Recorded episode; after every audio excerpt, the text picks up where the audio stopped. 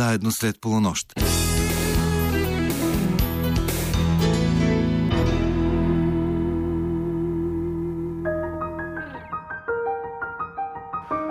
Добра нощ и Христос Воскресе, уважаеми слушатели! Вие сте на вълните на програма Христо Ботев на Българското национално радио, където вече звучат встъпителните акорди на предаването Среднощен експрес. Екипът, който ще работи за вас в следващия час и половина, включва редакторът Ивайло Стефанов, музикалният редактор Тошо Йосифов и звукорежисьорът Боян Тодоров. Аз се казвам Йордан Георгиев и съм щастлив да ви споделя, че днешният маршрут на нашия експрес ще ви отведе на вълнуваща експедиция в света на един нов български филм. Става дума за пълнометражния дебют на режисьора Орлин Милчев «Изкуството да падаш», който само след два дни, на 21 април, тръгва по кината в цялата страна. Наши гости ще бъдат както самият Орлин, така и младата актриса Елена Замяркова, която изпълнява главната роля във филма. Ще си поговорим за основните теми, вплетени в тази вълнуваща история, темата за съзряването на младите хора, преодоляващи препятствията и трудностите, с които е осеян пътят им, както и вечната тема за конфликта между поколенията. Ще стане дума за невероятно силният каст, събрал на едно място изключително ярки и обичани актьори от три различни поколения в българското кино, за фестивалните успехи на филма до този момент, сред които наградата за дебют на Златна роза в Варна и наградата на публиката от тази годишния София Филмфест, както и за това колко важно е да освоиш изкуството да падаш, ако искаш да се научиш да летиш. В минутите след 1.40 в новото издание на рубриката Говори за да те видя, Яна Божанин ще ви срещне с режисьора Виктор Божинов по повод сериала на Българската национална телевизия Вина. Днес в предаването ще звучат песни от филма Изкуството да падаш, както и песни избрани от нашите гости. Започваме с първата от тях. Тя е по избор на Елена Замяркова. Алиша Кейс с If I Ain't Got You.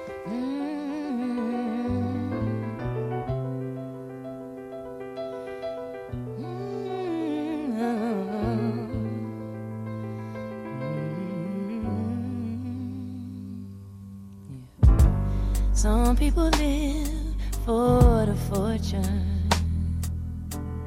Some people live just for the fame. Some people live for the power, yeah. Some people live just to play the game. Some people think that the physical things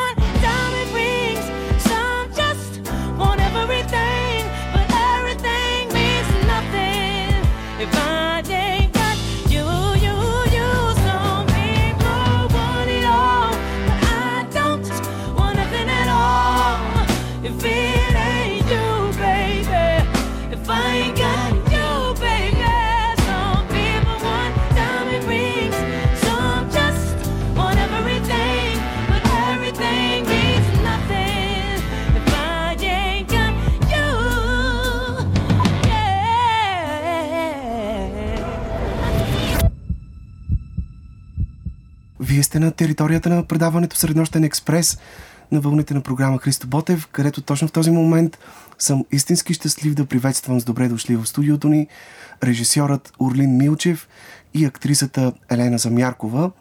С тях ще си поговорим за един нов български филм «Изкуството да падаш», който само след два дни, на 21 април, тръгва по кината в цялата страна.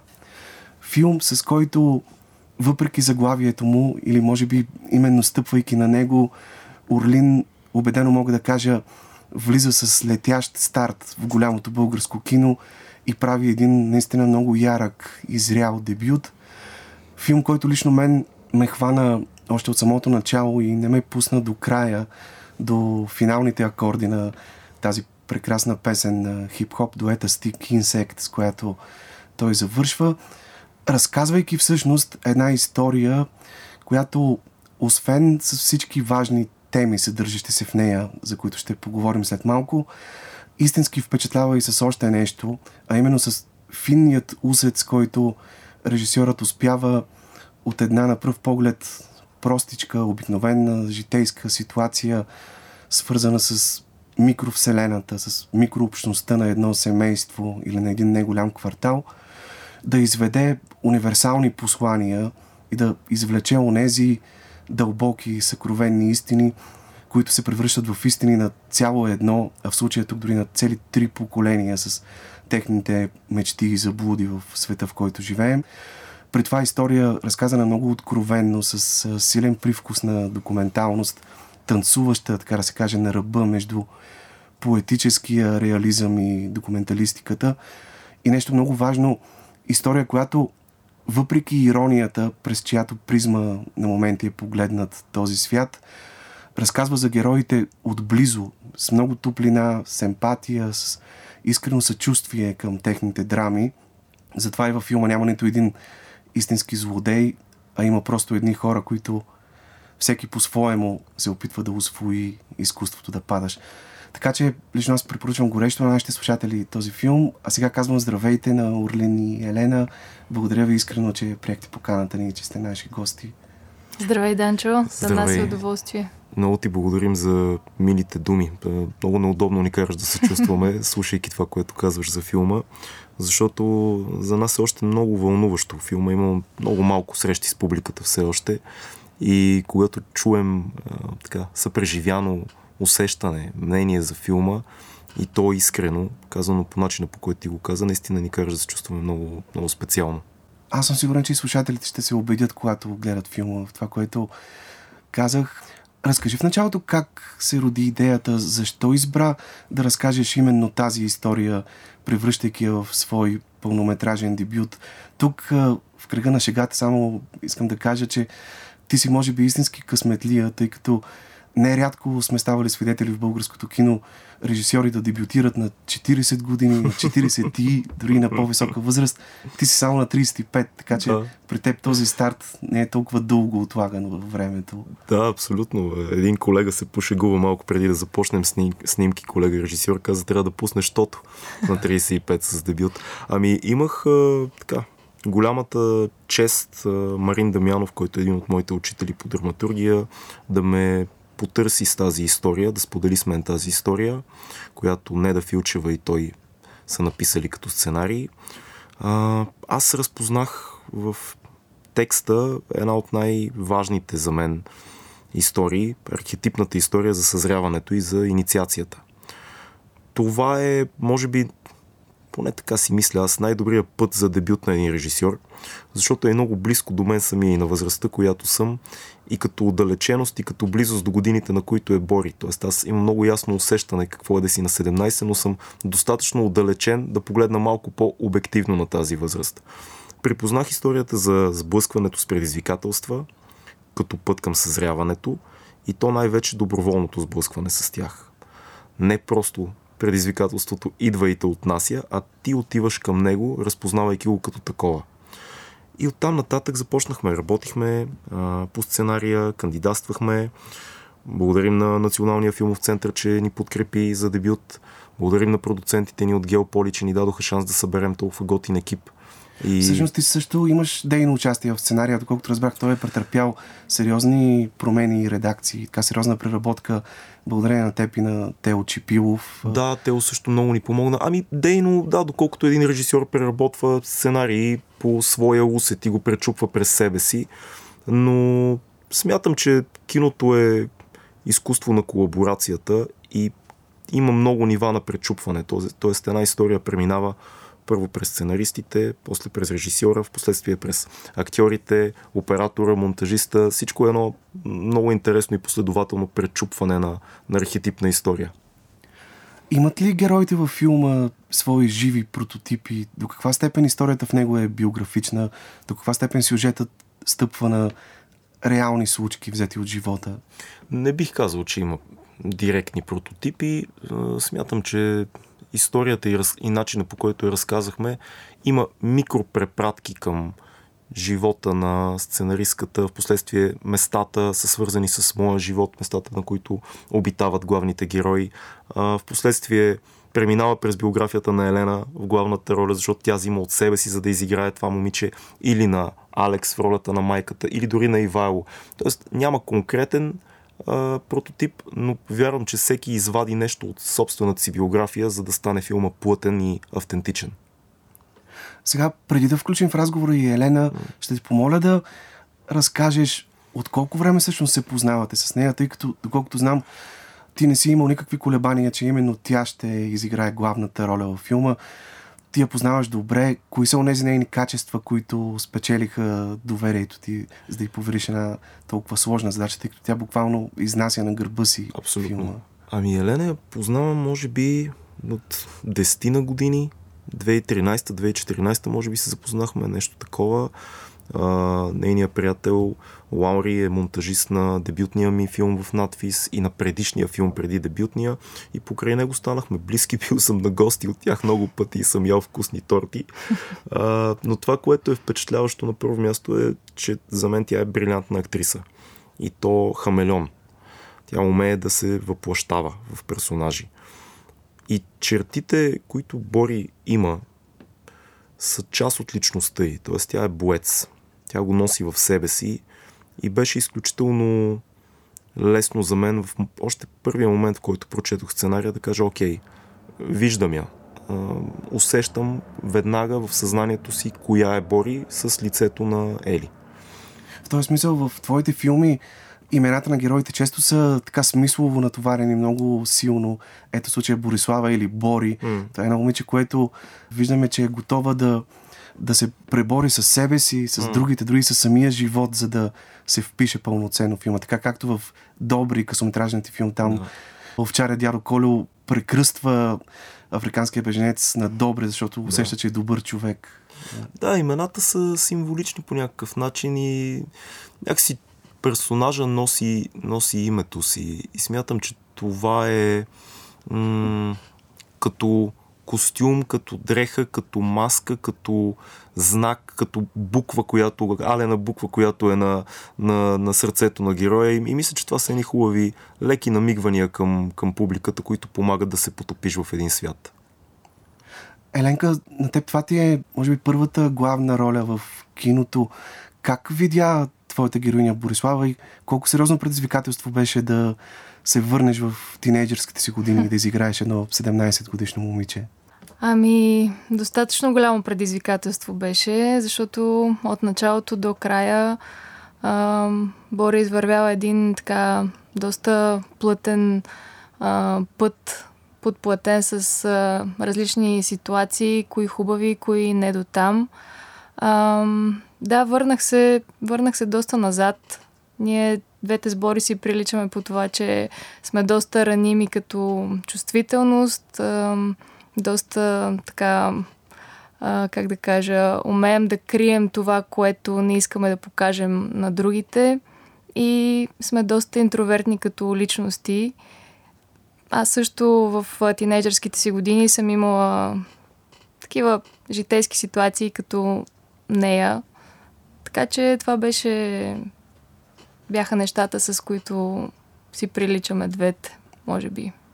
Тоест ти си черпила от личния си опит като тинейджър и в отношенията и с нейните съученици, изобщо с хората от обкръжението и По-скоро имаше ситуации, които ми бяха познати, в които съм попадала, но, но не като цяло, като цялостен образ, тя е доста по-различна. Но да, изброих нещата, с които си приличаме, според мен, като чувствителност. В същото време прави впечатление, че бунтовете и вълненията, тревогите и мечтите на твоята героиня, както и отношението и с нейните връзници, се случват през едно спонтанно и непосредствено общуване на онзи цветист език, разпознаваем като жаргона на днешното младо поколение, жаргона на днешните тинейджери. Аз си признавам, че обогатих речника си с някои така много интересни цветни изрази, лафове. Например, сега се сещам момента, в който героят на Митко Николов ни пита Борислава, пушиш ли? Дали те казва, не знам, може и да пуша, не съм пробвала. Или няма такива злета, честно, казва за нейното семейство. Или когато дядо я питат, знаеш ли майка ти колко се притеснява за теб? Тя казва, знам, бутилка, бутилка и половина. Тоест, това са а, такива диалози, които са част от документалната хроника на автентичните разговори на днешните тинейджери, в които ти си участвала и си слушала, сигурно и не само ти, сценаристите и режисьора, за да намерят място в филма. Да, аз с някои от а, тези изрази също се сблъсках на терен, особено за злетата, не го бях чувала. Но да, бяха доста истински като сленг, според мене. Добре, а как избрахте останалите актьори в филма? Орлин, още докато четеше сценария ли си представяше конкретния актьор за всяка една от ролите и до каква степен тези твои първоначални асоциации се припокриха с окончателния каст? Ами, по-голямата част от а, каста е абсолютно така съвпадение с това, което аз си представих още в началото. А, за Ели казах, тя веднага изникна в главата ми и много се радвам, че ми се върза на акъла за този филм, защото тя, както каза ти, буквално го изнесе на гърба си. Но Дядо Боре, като Ивайло, Иван Бърнев, Валери Йорданов, това са хора, които веднага първо са актьори, които много обичам. Смятам, че са страхотни и не се надявах, честно казано, да имам честа да работя с тях, но започнахме тази битка и тези така постъпи към тях с история, с диалог, с търсене на тяхното мнение за това, което искам да направя като филм. Тук и продуцентите ни Геополи много помогнаха, защото отвориха вратата на контакта с тия толкова заети и големи български актьори, които могат да подходят доста скептично, когато един а, дебютиращ режисьор ги потърси за първия си филм. Но те се оказаха точно толкова читави хора, колкото и невероятни професионалисти. Те просто повярваха на нашия път и на разказа на този филм и на автентичния начин, по който искаме да го разкажем. Най-сложно, може би, беше с персонажа на Алекс Ръчджиева, на майката, на Мария, защото той е изключително специфичен. И там имахме така, истински кастинг. Много, много талантливи български актриси дойдоха на него и това беше наистина голяма чест за мен. Но в момента, в който видяхме това, което направи Алекс, още на най-най-първите проби, стана ясно, че това е Мария за нашия филм. А в момента пък, в който събрах на едно място Елена и Алекс, двете заедно, тогава кристално ясно беше за мен. Всъщност Алекс Сърчеджиева прави една от най-сложните роли в филма Mm. на една невероятно артистична, но силно лабилна психически жена. Тук я виждаме ярко драматична, много различна от а, ролите, в които сме свикнали да я гледаме през последните години и в театъра, и в киното. Буквално през цялото време тя преминава от едно емоционално състояние в друго. Тук като обична майка и жена отдадена на изкуството, търсеща начин да се изрази чрез рисуването в моментите на просветление на нейната героиня. Тук пък точно на обратния полюс, когато съзнанието е замъглено от алкохола и опиятите, които взима. Еленка, ти си партнираш най-пълноценно, имаш най-много сцени с Александра. Как се усетихте? Бързо ли се сработихте? Лесно ли се получи химията помежду ви в качеството ви на майка и дъщеря на снимачната площадка, тъй като вие до тук преди това не сте се срещали в общ проект с нея? Да, аз преди това не я познавах. много, много бързо се случиха нещата. Алекс притежава един много така приятен смях, който много те предразполага и е супер общителна и те кара да се чувстваш така, сякаш я познаваш от много време, въпреки че я виждаш за първ път. И ми беше много лесно да, да се отпусна пред нея и наистина да я почувствам близка, дори да се гушна в нея, да нямах притеснения да, да скъся дистанцията, защото наистина я усетих а, много така мой човек и веднага се харесахме, не знам, още на кастинга. Добре, сега ще чуем една от песните, които звучат във филма. Песента Младост на пловдивската група ТДК. Или поне ще чуем част от нея, тъй като тя е доста дълга, близо 8 минути, но ще можете да усетите духа на саунда в този филм, след което ще продължим разговора в студиото.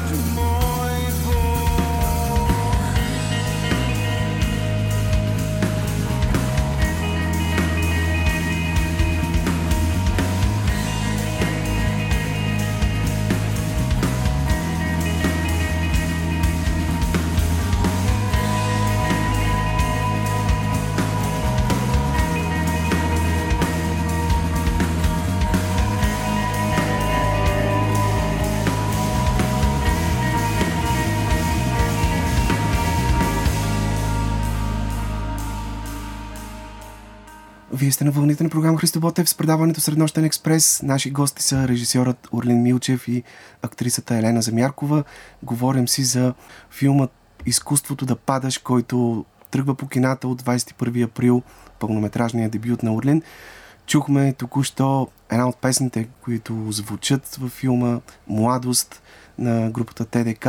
Може би, Орлин, да кажеш няколко думи за това как всъщност откри тази альтернативна пловдивска рок група и с какво тя те спечели, за да включиш това парче в... а, да, ами на първо място те са мои приятели, аз ги познавам от доста години. Реално цялата музика във филма е на мои приятели, което ме кара да се чувствам много щастлив, че ни я довериха. И цялата музика във филма съществува преди филма, нищо не е писано специално за нас. А, ТДК са изключителна група. Те са много смели и много альтернативни. Може би една от наистина, малкото наистина альтернативни групи в България.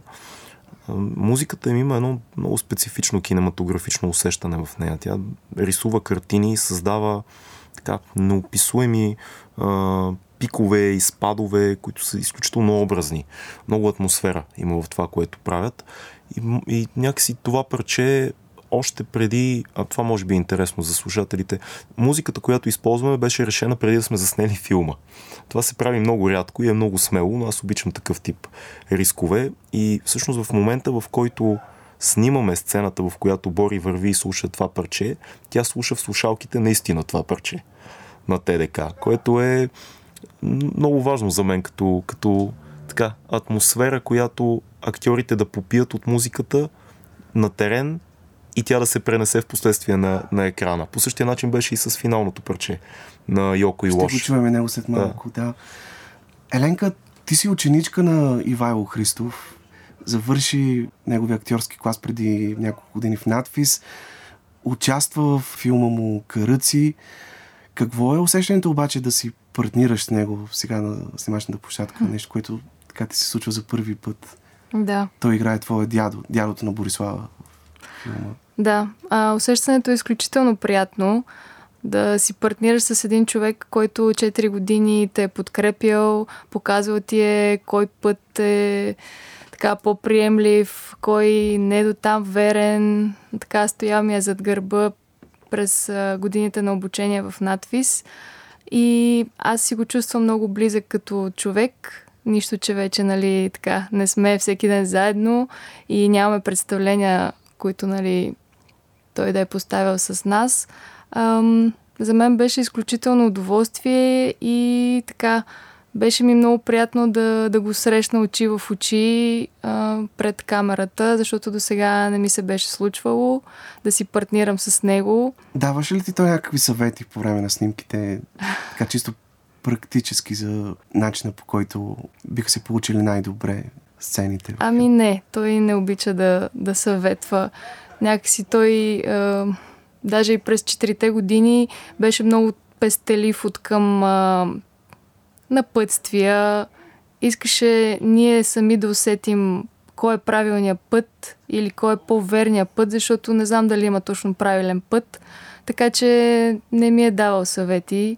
По-скоро така, по време на снимки дори казваше, гледай какви актриси тук има при мене, което нали, за нас беше а, голям комплимент. И Той всъщност сподели много ласкави отзиви за филма, след като го изгледа, което така, Орлин, може би за теб е някакси като един успешно преминат тест. Нещо, което би трябвало да ти даде така повече увереност и самочувствие от тук нататък. Из, изключително вълнение. Ивайло е така пример и в всяко изкуство, с което той се занимава и като театър, като актьор и като режисьор и в киното и като актьор и режисьор, той е абсолютен майстор в това, което прави. И моето напрежение на първата прожекция, на която той видя филма, беше огромно, защото аз знам, че той е абсолютно искрен в а, реакцията си. Той няма да ме пощади по никакъв начин. И много, така, много съм щастлив и много развълнуван от това, че той хареса филма. И видя, че тая битка, която проведохме за 18 дни, си е струвала в крайна сметка. Да, филмът е заснет само за 18 дни, което е наистина впечатляващо, но пък ти каза, че това са били, може би, така ни от най-спокойните ти снимки. Най-спокойните ми снимки.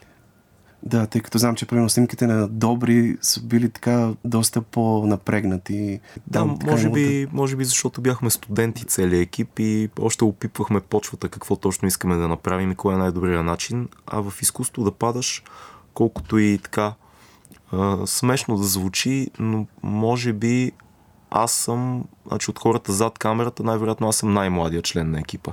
Режисьорът е най-младия. Сега, сред актьорите естествено има и, и по- по-млади от мен, но това ти дава един комфорт, защото наистина може да се средоточиш в работата си и то в най- така творческата част от нея. Екипът ти осигурява комфорта, логистиката и цялата машинария на киното да не те притеснява. Ти наистина да работиш с оператора, с актьорите и да изграждаш един свят без целият реален свят да се намеси във вашия проект. А как се обясняваш това, че напоследък се появиха поне два нови български филма, почти по едно и също време. Имам предвид вашия и филма на Валерий Йорданов Шекспир като улично куче, които третират темата за съзряването на младите хора, изправени пред препятствията, които им предлага този свят, като и в двата филма за инструмент на тяхното съзряване служат бойните изкуства, може би като метафора на това, че животът е като един боксов ринг, на който едновременно и нанасяш, но и понасяш удари. А в същото време се оказва, че героите се разкъсват между тази битка, която са принудени да водят, за да оцеляват, и порива си да се изразяват чрез изкуството, който по една или друга причина им е отказан. В Шекспир като улично куче това е дилема на главния герой. Тук във вашия филм това е по-скоро, може би, не точно дилема на Борислава, но на героя на Митко Николов, който е принуден да се крие от баща Да. си, за да рисува тайно графити по улиците, превръщайки се в още един неразбран творец, както му казва да, Борислава. Ами, сега, мен, ако питаш лично, филма на Валерий трябваше да се появи още преди 10 години и е много мъчно за цялата кинообщност, че той трябваше да отлага този филм толкова дълго, но упорит, упорит човек е Валерий и накрая успя да заснеме този страхотен филм Шекспир като лично куче. Ако още някой не го е гледал, препоръчвам силно. А, това, което си мисля е, че всяко поколение се занимава с темата за съзряването по своя начин. Тя е вечна тема, архетипна. Валерия пречупва през неговата гледна точка, аз през моята, но това е една тема, която съществува в киното, в литературата, в театъра, от началото на света, буквално, от митологичните образи още. И мисля, че никога няма да спрем да се занимаваме с нея. Много е интересно, че тук в България, а и не само тук, може би ние с Валери като така момчета, идващи от малко по-крайни квартали в младостта си, сме усетили точно този контраст между изкуството, бойните спортове, изобщо улицата и изкуството. И, и смятам, че това за доста хора като нас е една добра комбинация, защото изкуството е мечта, изкуството е полет, улицата те приземява, но когато видиш и се потопиш в тези два свята, изкуството ти добива една плътност, която е доста, доста автентична и интересна. И мисля, че това, това събира тези два филма и общото между двата филма. Има плътност в тях, точно тази среда между изкуство и улица, и твърдост, и мекост, и, и вода, която се лее. Много, много, е, много е интересно като образ. Добре, сега ще чуем и другата песен, която е част от филма Изкуството да падаш. Песента на хип-хоп дуета Лош МС и Йоко, дуетът Stick Insect. Как беше заглавието на песента? Само бихте ли Не ми... искам да вървя Не искам да вървя напред без теб, точно така. Слушаме, след което се връщаме отново в студиото.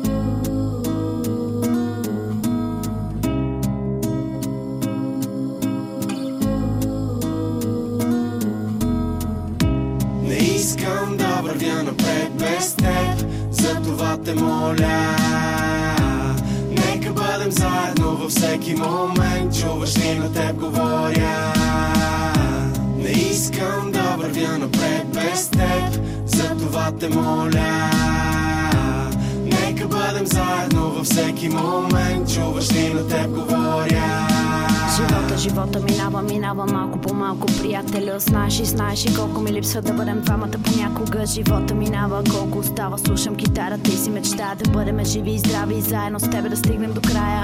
Спомени, ти, аз, ветрове, мелодии. И съм рубина на всичките песни, които написахме онези дни Месеци, години, цял живот ще съм тук до теб За сърцето си ми любов Безгрижни дни живяхме, видяхме как идват и си отиват, но само ти и аз се спряхме.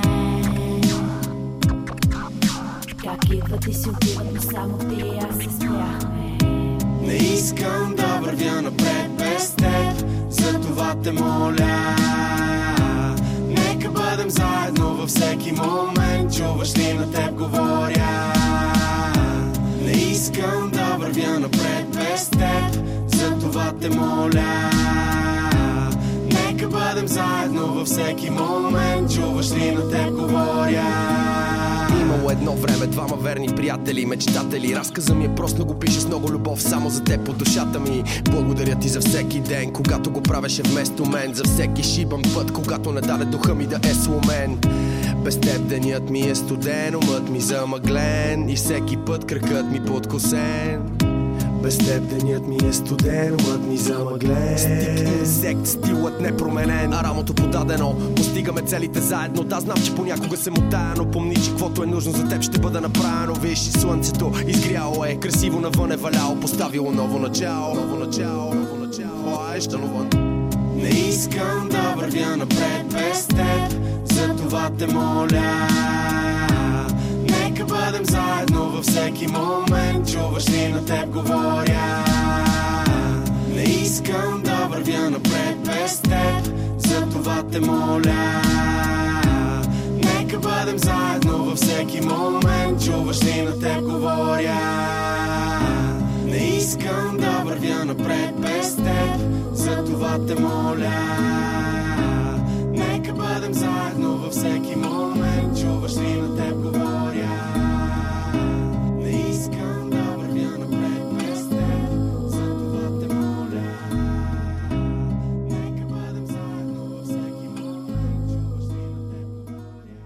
Вие сте с предаването Среднощен експрес на вълните на програма Христо Ботев. Наши гости са режисьорът Орлин Милчев и актрисата Елена Замяркова.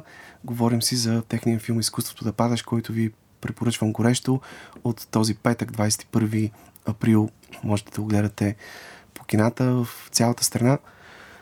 Всъщност, колко е важно да освоиш изкуството да падаш, за да се научиш да летиш? Обикновено всеки опит за летене приключва с падане. Дори полетът на Икар в крайна сметка е пример за неуспешен полет, тъй като нали, в един момент крилете му се разтопяват, восъкът с който Мгм. крилете му са прикрепени към раменете се разтопяват от слънцето и той пада. Тоест, колко добър трябва да станеш в това изкуство, за да стигнеш до там, както казва Дъглас Адамс, нали, че за да полетиш трябва, когато започнеш да падаш, когато тръгнеш надолу към земята, просто да я пропуснеш, да я избегнеш. Да, страхотен цитат. Ами, ето, Икар не е, не е бил подготвен. Не е бил освоил изкуството да падаш и е бил последния, последния му опит за летене. Ако искаме да имаме нови и нови опити, трябва да започнем с падането. И трябва да приемем живота като една поредица от падания, като житейска философия, защото иначе ставаме много крехки. А света не е място, на което ако си крехък, можеш да си позволиш много опити за летене. Света мачка. И това е тъжно по някакъв начин, жестоко, но ако приемем света такъв какъвто е, освоим падането, тук виж, сме се отлепили от земята и сме започнали да летим. В този смисъл, може би не случайно филмът започва и завършва на една тераса, на която героите рисуват. Тоест терасата като междинна зона между горе и долу, между небето и земята, между падането и летенето. Същото се отнася и за сцените на покривите, които са така пак нещо подобно пораждат едно такова усещане. Оттам можеш да, и да полетиш, можеш да паднеш. Точно така. Това е принцип, който следваме през целия филм. Двете пространства дъно и, и връх, небе, земя, полет, падане. Ние си играем с тези понятия драматургично, визуално, звуково през целия филм и се надяваме така, зрителя да, да преминат през него и да създадат цялостното усещане за пътя на Бори, който наистина е то горе, то долу. В целия филм тя, тя се движи между горе и долу. Еленка, на теб кои сцени във филма ти бяха по-трудни? Емоционалните отношения в семейството на Борислава или заниманията с джудо, които трябваше да овладееш? На мен лично емоционалните сцени ми бяха по-трудни, защото зрителите, ако гледат, ще, ще им направи впечатление, че много от а, сцените са в един кадър, т.е. няма динамичен и бърз монтаж, който нали, а, да помогне на актьора да, да вече да е набрал в някаква емоция, след което да видим самата емоция. А, самия кадър отнема реалното време на достигане на емоцията. Така че тези сцени наистина ми бяха много по-трудни от а, джудо сцените, които също не бяха леки, но бяха различни като сцени за освояване. Всъщност, тук във филма виждаме три поколения герои с техните така, лични истории, с техните лични драми. От една страна дядото, героят на Ивайло Христов, един бивш служител на държавна сигурност, освоил до съвършенство префинените маниери на умелия манипулатор, човек, който, вярвайки, че прави добро на дъщеря си, обърква тотално живота. И в същото време героинята на Александра Сърчечева, която пък е представител на това поколение на 90-те години, хората, чието романтични мечти за някаква промяна в зората на демокрацията много бързо се превърнаха в горчиви иллюзии и заблуди. Това може би изгубено поколение, поколението на прехода и поколението на Бори, което така днешните млади хора които трябва да станат много силни, много бързо и много зрели. Това е, може би, ключето на, на това поколение, защото дядото е, наистина, той е освоил изкуството да, да извадиш душата на някой с памук. Той умее това изкуство. Но то с, изцяло добри намерения. Там няма злина, там има добри намерения. А, Алекс е птичка в клетка. Златна клетка на грижата. Тоест дядото е поставил под своята опека като едно дете и се грижи за нея и тя самата се отстранила от света. Разочарована, огорчена. И оставаме с Борислава, която просто трябва да приеме, че наивността е така една грешка, която тя не може да си позволи. Тоест тя може да се разкрие само когато стане силна и затова беше и много важна романтичната линия с персонажа на Митко. Тези две, две деца на града, които всяко иска това, което другото има. И всяко си мисли, че, че отсреща е по-хубаво. Майка ти е художничка, е супер. Ай, баща ти е треньор по джудо. Нали, Всеки иска другото. Но те успяват да се разкрият един към друг, чак когато Бори започва да става силна, чак когато разбира тя коя е. Тогава сваля гарда и намира и другата много важна житейска стъпка любовта. Всъщност там пък в отношенията между героите на Валерий Орданов и Митко Николов, баща и син, виждаме една друга важна тема. Колко често родителите са склонни да проектират собствените си амбиции върху живота на децата си, а децата им просто искат да се освободят от тяхната опека и да тръгнат по свой собствен път. Да, много, много важна тема във филма и, и за, за мен беше изключително наложително да развенчаем мита за треньора, джудо треньора, който има всички отговори. Той има отговорите в залата, но това не значи, че в неговия собствен живот той е намерил отговорите и аз много харесвам тези полярности на персонажите. Всеки един от нас е изгубен по някакъв начин и търси пътя. И, и бърка, прави грешки, пада и започва от начало. Дори и треньора, който е много голямо клише в много американски филми, треньора има мъдростта, той е достигнал мъдростта. Няма мъдростта. Той е падал много повече от другите и може да даде урок само от гледната точка на човек, който много е падал. Еленка, разкажи сега колко трудно ти беше на теб и на твоите колеги да навлезете в света на джудото. При това, вие сте имали, доколкото са много малко време. Как всъщност се подготвяхте за схватките на татамито, които виждаме в филма? Да, имахме 10 дни за подготовка на джудо сцените. Нашия треньор, така известният цацата, Парван Парванов, беше нашия треньор по джудо, който започна да ни учи на техники, които самият той каза, че се учат с години тренировки.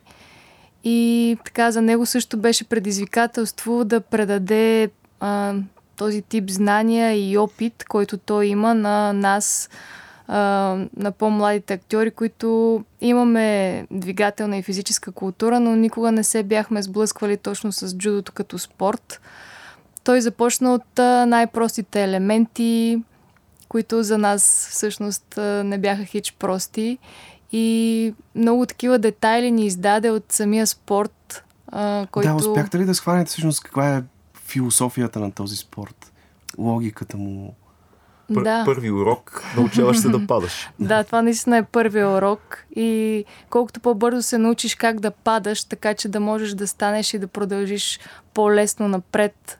А, знаеш, че ще следват а, още падания, но все пак ако освоиш а, най-елементарната техника на падане, всичко се струва малко по-лесно като път, който имаш да извървиш. Дори при вас не се е разминало и без травми, синини, доколкото Да, разбрах. синините всички ги имахме.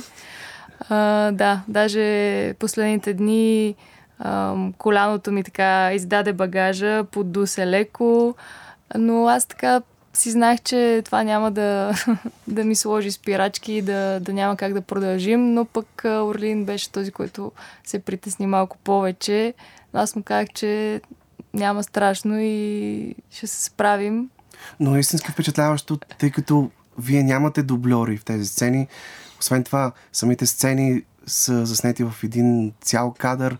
Не е имало вътрешен монтаж на различни Да. жестове и движения. Си е Да. бил истински бой. Точно така, както емоционалните сцени изискваха реално време да достигнеш до, до емоцията, така и тези сцени физическите, свързани с джудо боевете, те бяха заснети в един кадър, т.е. ние правихме боевете от началото до края, което, което беше наистина голямо, голямо предизвикателство да направим всички елементи а, по начина по който сме ги научили, да ги изпълним добре, а, да вплетем в тях и а, актьорската игра, да си общуваме. Въобще доста така комплексно беше цялото нещо. Знаеш и Данчо, беше много важно, може би, да, да обясним защо цялото това мъчение, което актьорите а, така станаха жертва на тая моя мания да снимаме в по-дълги кадри. За мен беше изключително ключово филма да бъде разказан по възможно най- а, най-автентичния начин. Т.е. да не се опитаме в нито един момент да манипулираме зрителя за каквото и да било. Когато гледаш, ти виждаш това, което се случва. Трансформациите на актьорите, емоционални или физически, да се случат без много монтаж, без много осветление, без нищо, което да, да напудри или да подслади допълнително нещата, които се случват. И аз съм много щастлив, че всички разбраха това, което, което си представям и което искам да направя. Защо снимаме дълги кадри, защо снимаме битките цели. Това не е просто претенция или някакво чисто естетическо решение. Това е абсолютно в линия на драматургията на филма и на желанието ни, когато зрителя гледа, от първия кадър до последния, да повярва, че тази история се случва пред очите му. А вярно ли е, че в началото за ролята, която изпълнява Мартина Труанска, сте търсили истинска джудистка, тъй като тя трябва да покаже, Да, че да, да, а, е много добра в този спорт. Абсолютно. Мар- Марти се справя също много. Марти е а, невероятна. На- Много малко хора ще разберат колко беше ключова и, и трудна работата, която тя извърши, защото от, от първото си появяване на екран във филма до последното, тя е опитен състезател по джудо. Ние наистина заходихме към а, натурщици, към момичета от джудо залата, но нямаше как да се получи. Ролята е сложна, партнира си с Елена, партнира си с Валерий непрекъснато. Просто не се получаваше и в един момент Марти се появи в нашия живот силово и се оказа, че е абсолютно способна и подготвена да изнесе тази роля на гърба си. Освен, че е талантлива, изключително талантлива актриса, тя е много така физически подготвена. Може би след Валери тя е човек, който беше най-физически подготвен от младите ни актьори и много бързо освои техниките, които се изискваха от нея. Еленка, те мотивира ли те този филм да продължиш да се занимаваш с джудо и след края на снимачния период?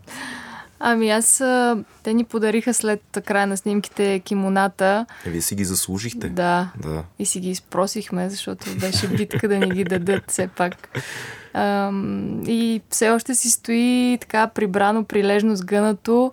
И все си казахме, че ще отидем и че ще тренираме поне един път в седмицата, но честно да си призная, не сме ходили от края на снимките, което наистина е жалко, защото ние наистина се бяхме запалили и искахме да го продължим, но след това дойдоха пак някакви ангажименти, репетиции, снимки и го отложихме, но кимоното е там и всеки един от нас го има, така че не се знае кога ще влезе отново в действие. А трудни ли ти бяха сцените, снимани на покривите на различни сгради? Дори има един момент, в който сте почти на ръба на един покрив с Митко Николов или сцената, в която Борислава скача на една тераса от покрива, когато се опитва нелегално да се вмъкне в дома на нейния баща. Ами, мен по принцип ме е страх от високо, но много странно в тези ситуации не ме беше страх от високото, а на някои от дните ми беше страшно студено, което беше по-страшно от височината. Наистина, март месец го снимахме, Четири сезона четири имаше сезона в се този март месец. Сняг, Да, за 18 дни сте имали късмета абсолютно. Сняг, слънце, есен, пролет и то сменяха се по сценария, което беше добре за нас, но не и за актьорите. Да. Добре, сега ще чуем една песен, която е по избор на Орлин. Слушаме Стинг, заедно с Ерик Клептън и песента It's Probably Me, след което ще останем още няколко минути с нашите гости. Cold the stars looked down, and you'd hug yourself on the cold, cold ground, you wake the morning in a stranger's but no one would you see. You ask yourself, who'd watch for me, my only friend? Who could it be? It's hard to say it. I hate to say it, but it's probably me. When your belly's empty the hunger's so real, you're too proud to beg and too dumb to steal. You search the city for your only friend no one will you see. Ask yourself, who'd watch for me? A solitary voice to speak out and set me free. I hate to say it, I hate to say it, but it's probably me. You're not the easiest person ever got to know. It was hard for us both that I feel and show. Some would say I should let you go your way, you only make me cry. Well, if there's one guy, just one guy, who laid down his life for you and I. I hate to say it, I hate to say it, but it's probably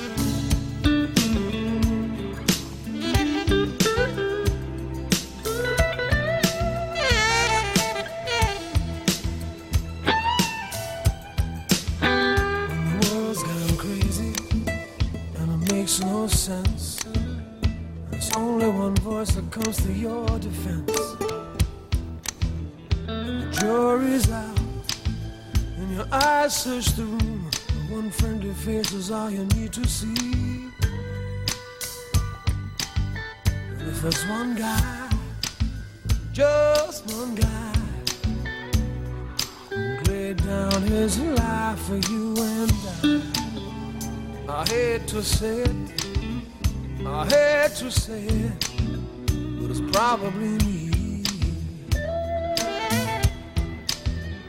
I hate to say it, I hate to say it, but it's probably me. Hate to say it. I hate to say it, but it's probably me. I hate to say it. I hate to say it. It's probably me.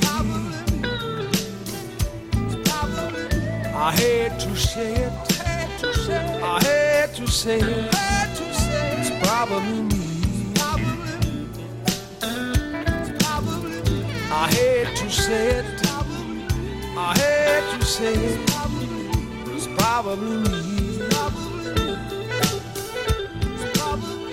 I hate to say it. Вие сте на вълните на програма Христо Ботев с предаването Среднощен експрес. Продължаваме още няколко минути разговора ни с актрисата Елена Замяркова и режисьора Орлин Милчев, които са тук по повод дебютния филм на Орлин Изкуството да падаш. Още веднъж казвам от 21 април филмът тръгва по кината. Еленка, в хода на филма твоята героиня Борислава си поставя за цел да открие баща си, което също е една много силна метафора, нали, да намериш баща си, да, да разбереш кой си, откъде тръгва твоята история. Нещо много интересно, така някои зрители и мои приятели откриха, че съществува сериозна прилика между теб и Иван Бърнев, най-вече в очите, това, че имате еднакви очи. Това съзнателно търсено ли беше или просто случайно съвпадение?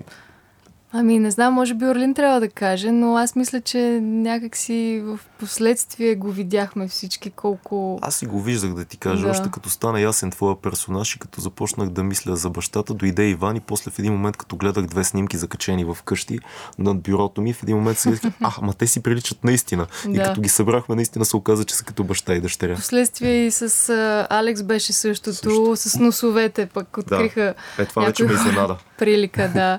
И казах, ма вие гледай как профилите просто... Добре, филмът вече получи няколко доста престижни отличия. Наградата за дебют на 40-то издание на Златна роза във Варна, наградата на публиката на тази годишния София Филм Фест. При това филма беше селектиран в международната програма. Как гледате на тези награди, които са си така много сериозно признание и то от страна и на критиците, и на публиката, което е може би най-добрия баланс? Ами, честно казано, щастливи сме. Наистина, това е голямо признание. Както каза ти, едната награда е на жури за дебют, другата награда е на публиката, която е най-чистата възможна награда за, за всеки филм, за всеки екип. Но е странно, защото докато човек работи, той не мисли за тези неща. Аз смятам, че никой, който се заема да прави филм в рамките на една или две години от сценарий през заснемане, през монтаж, не си казва, ей сега какви ли награди ще вземем, а просто се надява да разкаже историята по най-правилния начин и в крайна сметка, когато изгледа този филм в последствие, да спи спокойно, да бъде така с леко сърце, че е поступил правилно и честно с материала.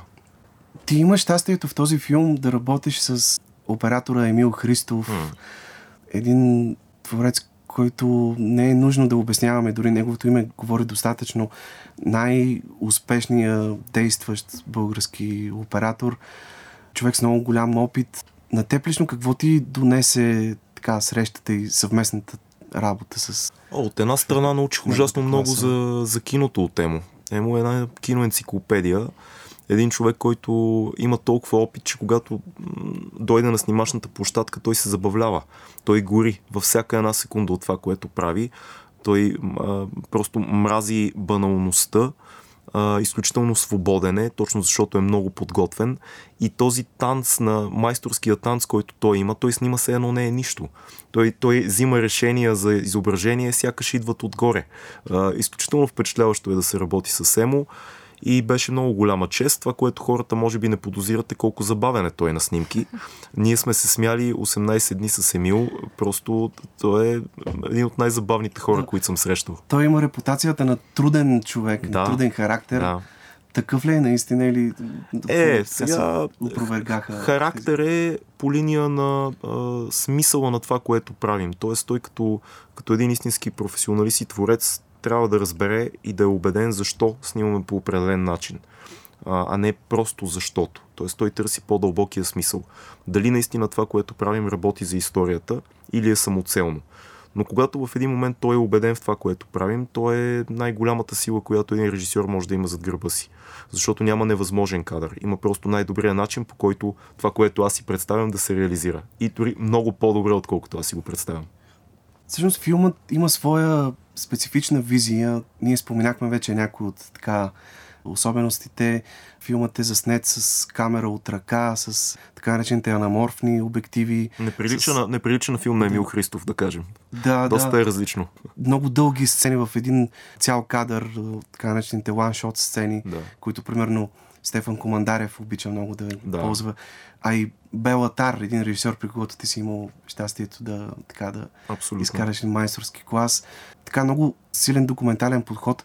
Тази естетика ли така импонира най-силно на твоите пристрастия като кинорежисьор, т.е. естетика, която смяташ да следваш от тук нататък или просто самата история е изисквала да бъде разказана по този начин? Много добър въпрос, между другото. Смятам, че това е най-подходящата естетика за тази история. Вярвам, че отнемайки всеки подсладител в разказа, тя става плътна и ние вярваме много повече. Но тук има и нещо, нещо по-скрито. С Емил и с Орлин Ревски търсихме този тънък баланс между документализъм и поетика. Тоест, изображението е документалистично, но не съвсем. То пак е леко условно и леко поетично по един специфичен начин. И това беше много важно за нас.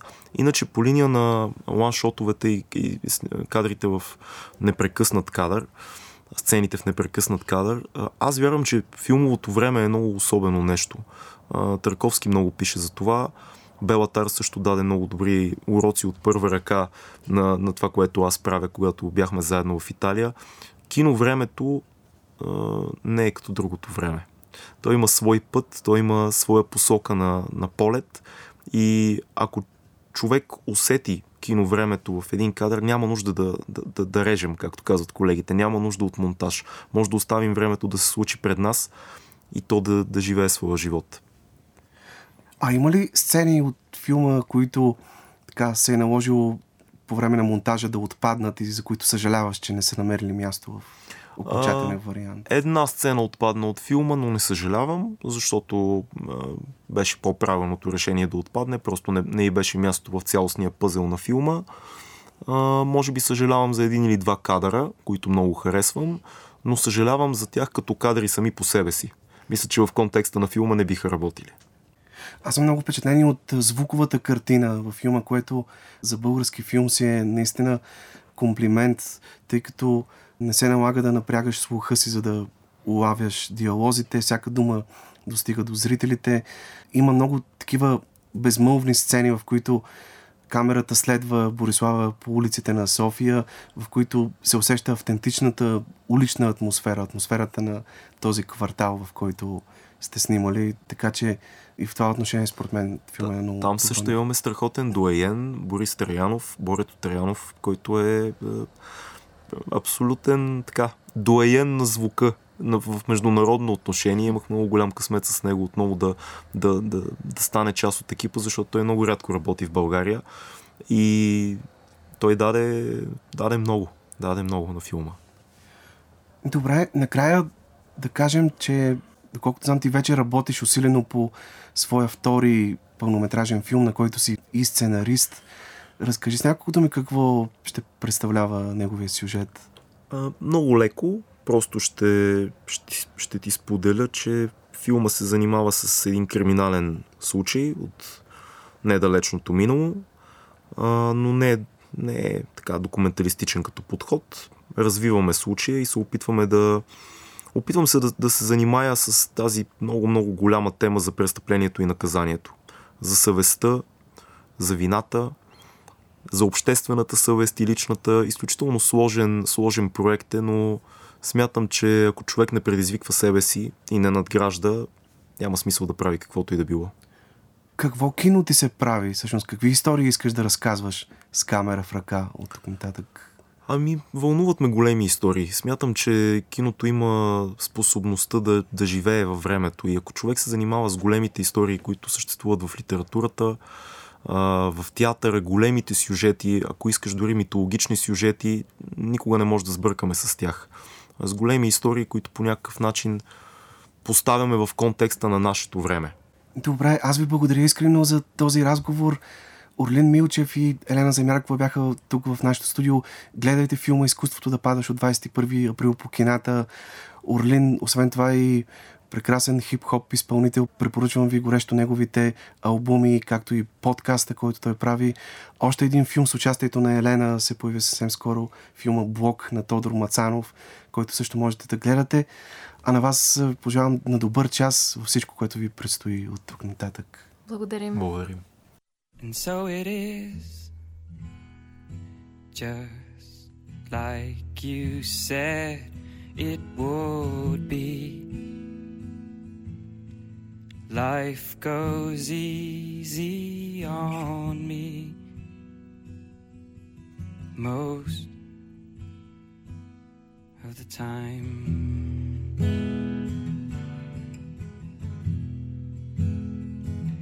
And so it is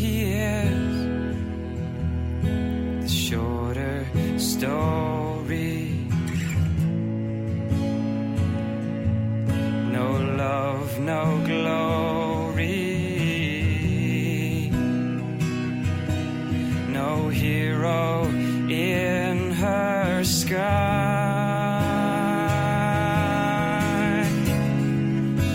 I can't take my eyes off of you.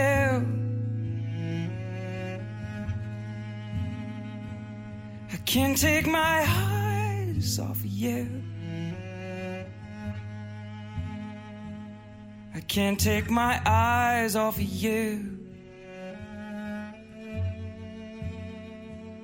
I can't take my eyes off of you. I can't take my eyes off of you. I can't take my eyes.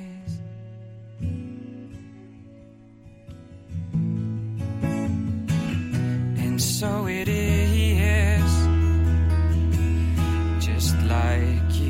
said it should be. We'll both forget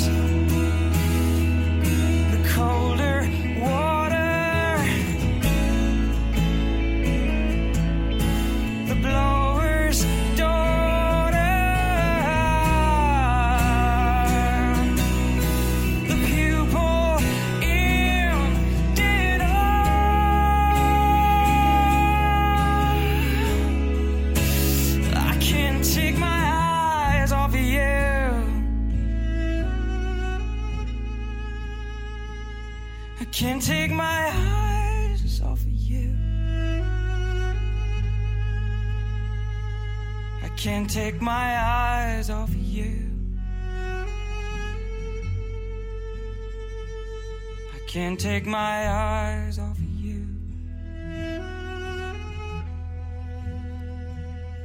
Can't take my eyes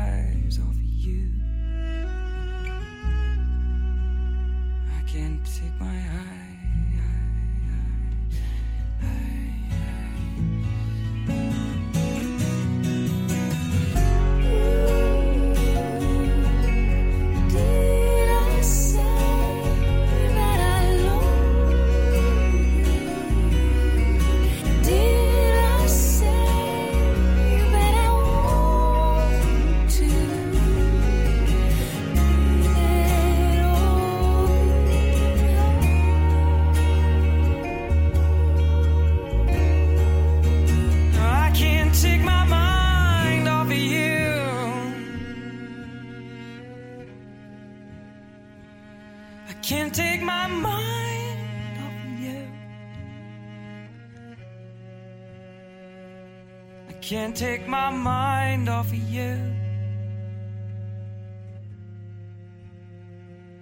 I can't take my mind off of you.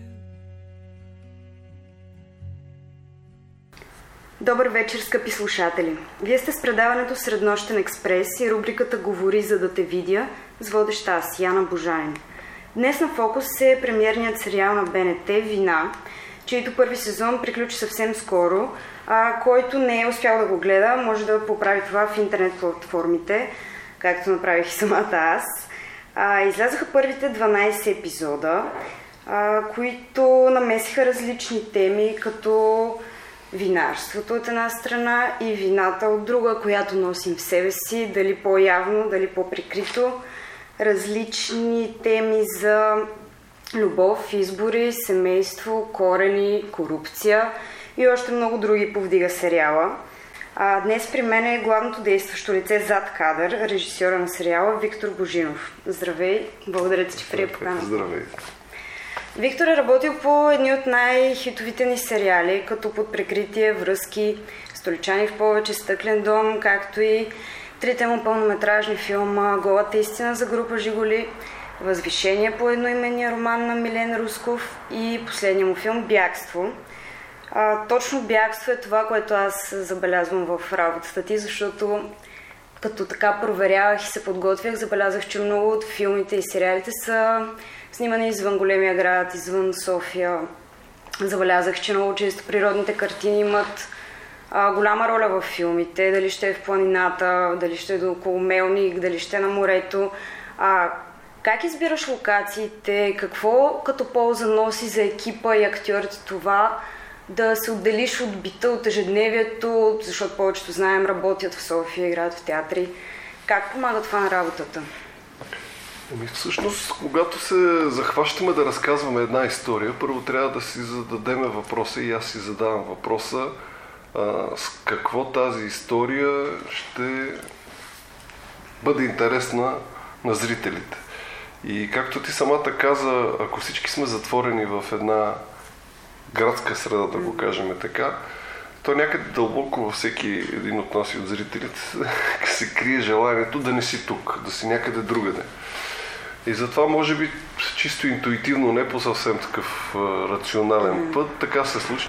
Предполагам, че това много помага на актьорите, защото персонажите са, са много плътно изградени и изглеждат наистина сякаш имат взаимоотношения помежду си. Ами да, това е голям плюс. Когато един екип е а, извън а, нормалния си бит, т.е. някъде в командировка ние го наричаме, тогава усещането за заедност, за група, за това, че ти се случва нещо по-различно от обикновеното е много по-силно. И може би на това се дължи наистина това усещане за това, че в, когато сме в провинцията, някак си, а, си вършим по-добре работата, защото сме там, за да свършим това. А, аз не мога да кажа, нали, че ние след снимки, то живота, живота продължава, Да. но все пак един снимачен процес е доста натоварен.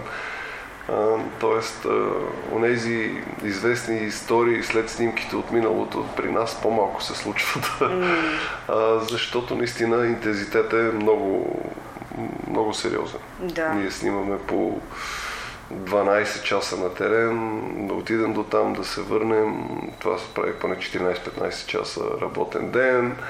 Това се случва 6 дена в седмицата и съответно в единствения почивен ден гледаме да спим. Любопитно ми е, ти имаш ли някакво специално отношение към винарството? Имаш ли интерес, имаш ли познания преди сериала или после дойде това? Ами аз гледам, аз търся обратния процес. Аз търся да занимавам с неща, които не са ми познати. А, защото а, това, че не са ми познати, не означава и, че не са ми интересни. Тоест аз се опитам да търся, да разполагам тези истории в някаква такава материя, в която и аз да науча нещо повече, и аз да изпадна в, е, в повече детайли, защото нашата работа е свързана с доста проучване. И за това, ако говорим за игралните филми, Възвишение беше повода да, да се поинтересувам малко по-сериозно тази част от българската история. Голата истина за група Жигули беше история, в която ние трябваше да се потопим в детайли в отношенията между музиканти. Бягство също беше такава, такава история, в която трябваше да се поинтересуваме от тези проблеми, свързани с израстването на младия човек и изборите, които трябва да прави в една малко по-екстремна среда. С вина беше същото, защото аз така да е, в смисъл нищо не знаех за виното, освен нали, от време на време по някоя чаша вино, нали, да изпиваме с приятели.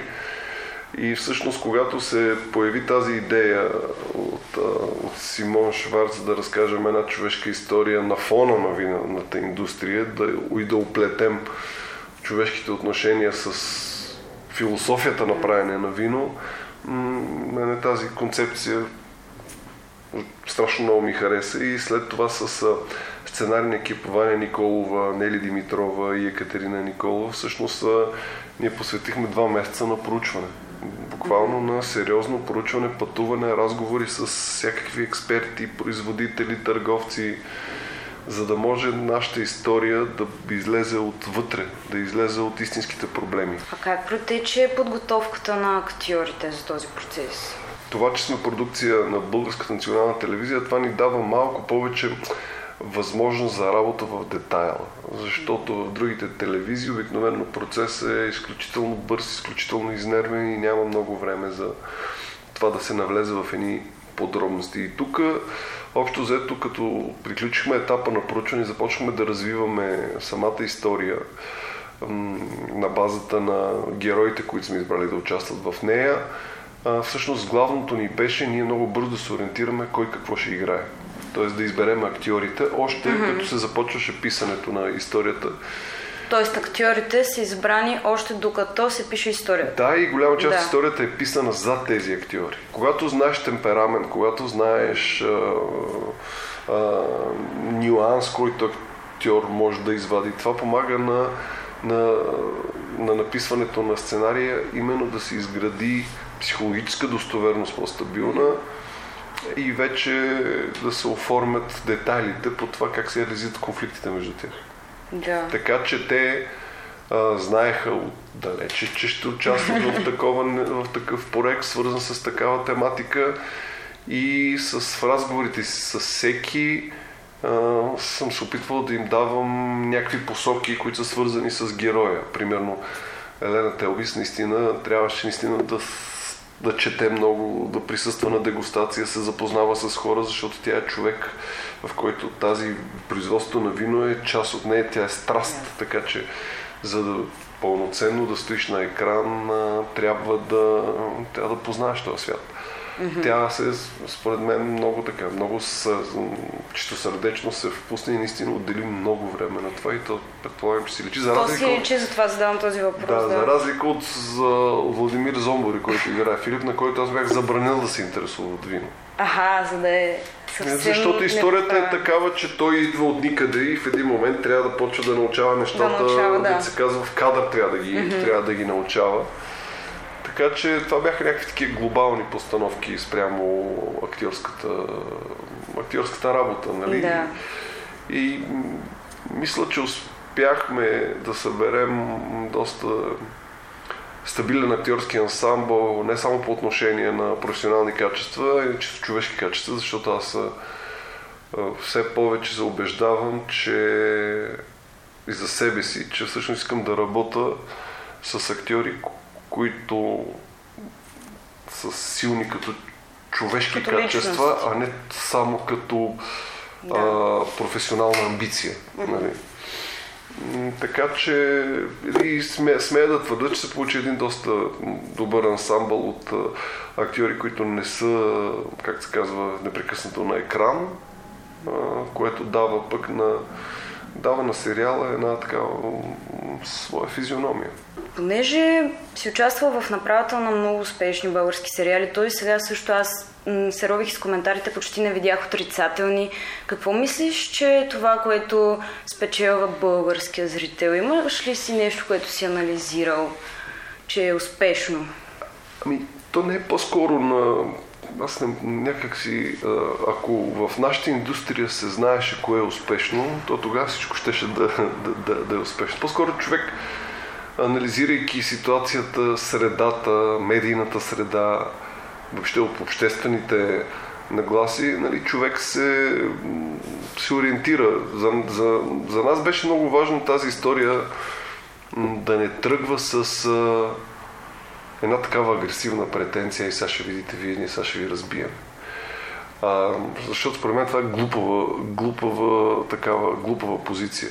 От друга страна си дадахме много ясно сметка, че ние произвеждаме един сериал чиято аудитория е аудитория на БНТ. Тоест тя е доста по-специфична аудитория. Да, така. А, това не е аудиторията от частните телевизии, които търсят фойерверк, които търсят някакво бързо шоу, нали, нещо, как се казва, бързо ликвидно. И всъщност а, ние знаехме, че ще направим нещо различно. Трябва да направим нещо, което да, да съдържа дълбочина, да съдържа психологическа достоверност. И най-важното в историите, които разказваме,